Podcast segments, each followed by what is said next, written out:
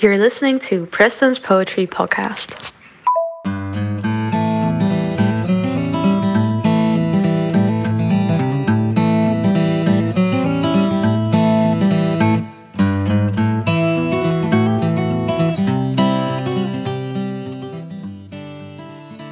One of the alternate titles for last episode was something like How to Read Old Poems, and sort of revisited the idea of a sonnet along with some rhyming. Today's poem will go along with some more tips on reading poems, and of all the ones I presented, Red Wheelbarrow included, this is the biggest example of concentration, of concise poetry I know of. We'll be looking at American poet Emily Dickinson American literature is lucky to have three clear founders a mother, Emily Dickinson, a father, Walt Whitman, and a drunk uncle, Edgar Allan Poe. Emily Dickinson was a very private person. It said that she even had other people sign the envelopes of her letters so that the mailman wouldn't know it was actually written by her. She was barely known in her day, and many of her poems were highly edited if they were published during her lifetime. After her death, her sister and subsequent scholars have since compiled some 1,800 poems written by Emily Dickinson. Only some 10% of her poems were actually given titles, so there's a general number system for her poems, and not everybody even agrees on that numbering system, even. Today's poem is generally known as either number 260 or 288, even the fact that it's just a number just goes to show how secret it is. Anyway, have a listen. I'm nobody. Who are you? Are you nobody too? Then there's a pair of us. Don't tell. They'd advertise. You know. How dreary to be somebody. How public, like a frog to tell one's name the livelong June to an admiring bog. Dickinson's poems are very good examples of concentration, the theme of this short series. Most of her poems are rather short. This one is only eight lines and usually rhyme. You, too, frog, bog, in this poem do rhyme, but the in between lines don't. The thing about Dickinson's poetry is that every single word and punctuation mark is completely and fully intentional. As a very reclusive person, she spent her time thinking about every single detail of her work. She also popularized a certain punctuation mark in English, the dash.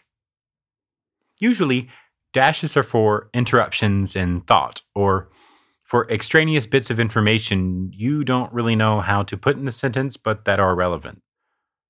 So today's tip is really the opposite end of the spectrum from enjambment. Rather than just carry over to the next line, the inclusion of the dash, Dickinson even asks you to stop in the middle of a line, sometimes three times in only a four word line. This one, called 260, 288, or just by the first line, I'm nobody, who are you? Dickinson criticizes popularity. She claims she's a nobody and hopes you are too. She compares fame and popularity to being a frog croaking to a swamp the whole month long, just yelling their own name. But if I read it slowly, with all the pauses, each idea seems to have sparked a whole mass of thoughts in her mind about what every single word actually means. Not like a frog croaking their own name, but like one who really seriously dwells on what they say before they speak. It begins, I'm nobody, with an exclamation mark, not a period, not a dash. So she's declaring she's a nobody and she seems to have perfectly come to terms with that. Who are you? Hmm. Who am I? That's a bit more difficult. Who are you? Try to answer that. Luckily, she lightens the mood with, Are you, capital N, nobody? Too? As if somewhat unsure about asking or suggesting that maybe you might not be famous. It's almost playful in nature at this point, like it should be at a whisper. Then there's a pair of us. Exclamation point. A couple of nobodies. But shh, don't tell. They'd advertise. What? Who is they? Who would advertise? You know. Not a question, oddly. With an exclamation point. You know. So, as you can see, there's a lot going on in such a very small space. Let's go back and observe all the pauses and punctuation marks.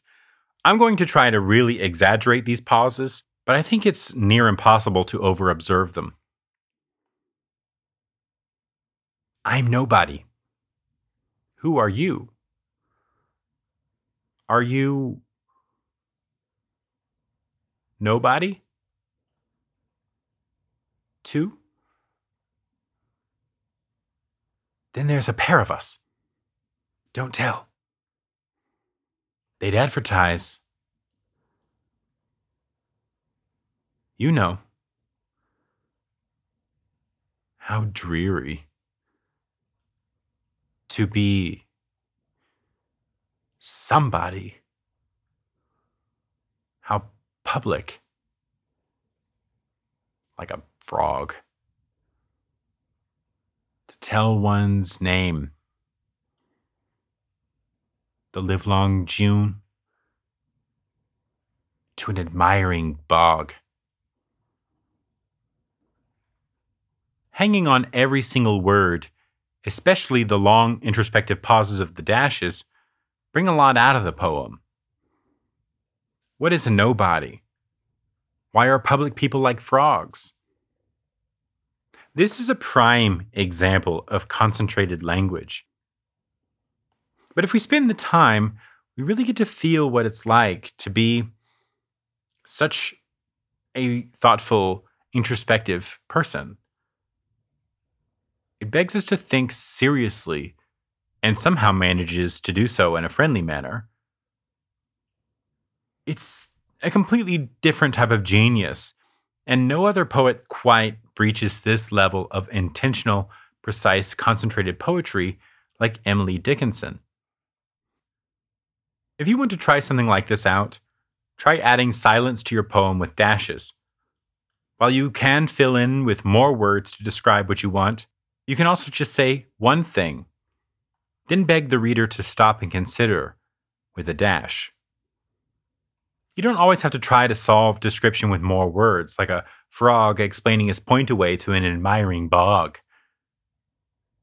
You can also pick up a copy of Emily Dickinson's poems and spend some time meditating with them. They're very good for that.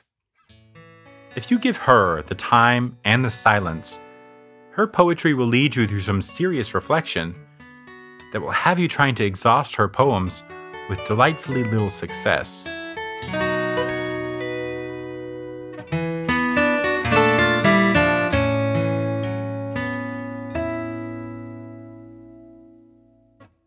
Hey y'all, Preston here.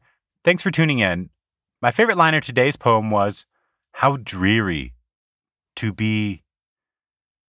Tell me yours or ask me stuff on Preston's Poetry Podcast Instagram or Facebook page or via the website prestonspoetrypodcast.com. We'll see y'all.